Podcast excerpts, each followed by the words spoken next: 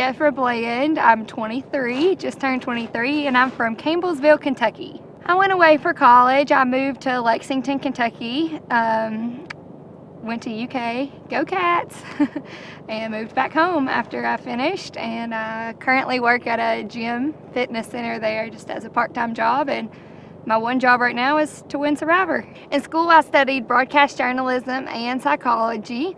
Um, I kind of chose journalism. I was a huge sports fan growing up, still I am. I love sports, and I thought I wanted to be a sports reporter, and that's kind of the goal. Um, and then psychology kind of kicked in. Um, my dad's in the process of opening a drug rehabilitation center, and I love um, working with teens and children that were addicted to prescription drugs. I competed in Miss Kentucky for three years and my platform in the Miss America system was prescription drug abuse. So it's a cause close to my heart and something that I like working with and I love um, dealing with how the mind works and handles the disease of addiction.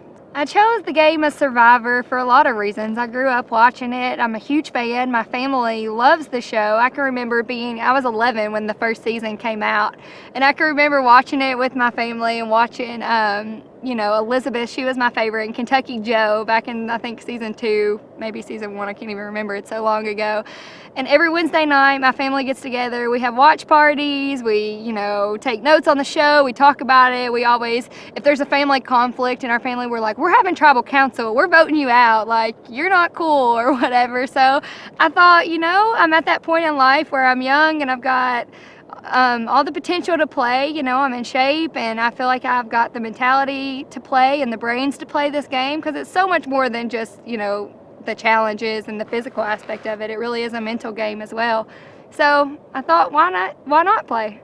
I definitely wouldn't say I'm a pageant girl, but it has been a big part of my life. I don't like the term like pageant girl because I feel like it kind of defines you to one thing. And I feel like there's a lot more to me than just the Miss Kentucky pageant, considering that I'm here and all. But uh, yeah, it's a big part of who I am. It basically paid for my college education, the great scholarship money, and I actually, there's like two big systems, the America system and the USA system, like one Donald Trump owns and one's like Miss America, and I've competed in both.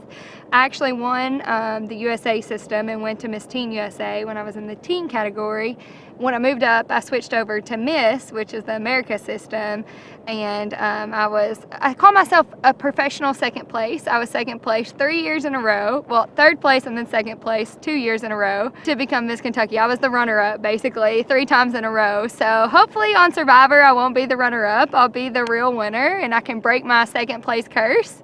But yeah, I, I don't want to define myself as a pageant girl, but it has been a big part of my life. I've met wonderful people through the pageant system. It's helped me with my platform of prescription drug abuse like I was talking about earlier, and it's been great. I have a lot of experience in the outdoors. I love to hunt and fish. I grew up hunting on a farm with my family. Uh, I hunt a lot of deer. The biggest deer that I've killed is a 10-point buck by myself. My dad's killed some a lot bigger than I have, but my biggest claim to fame on the farm is a 10 pointer. Um, we kill doe as well and we process meat and eat deer jerky as well as sometimes if we kill a lot in one year there's a Hunters Feed the Hungry program so we'll donate some of our meat to that. It's a really cool cause. Um, I love to frog gig and get muddy and four wheel go four wheeling and do all the country girl stuff. So I was 21 years old and diagnosed with early stages of cervical cancer. So I had a procedure done to remove a large part of my cervix and burn off all of the cells in my cervical glands that were infected. Luckily, we were able to catch it early enough. I didn't have to have a full hysterectomy at that point. Um, that was kind of a, a concern, as well as the two places that cervical cancer spreads to the fastest are your brain and your lungs. So we were really racing against time to definitely try and catch it before it, it spread. Because I was so young, you know, and I have so much ahead of me and I was making decisions uh, about female stuff and kids and stuff like that that I never imagined making at 21 years old. But it was two years ago and I'm healthy, completely healthy now and I've had great checkups and results since and it's a thing of the past.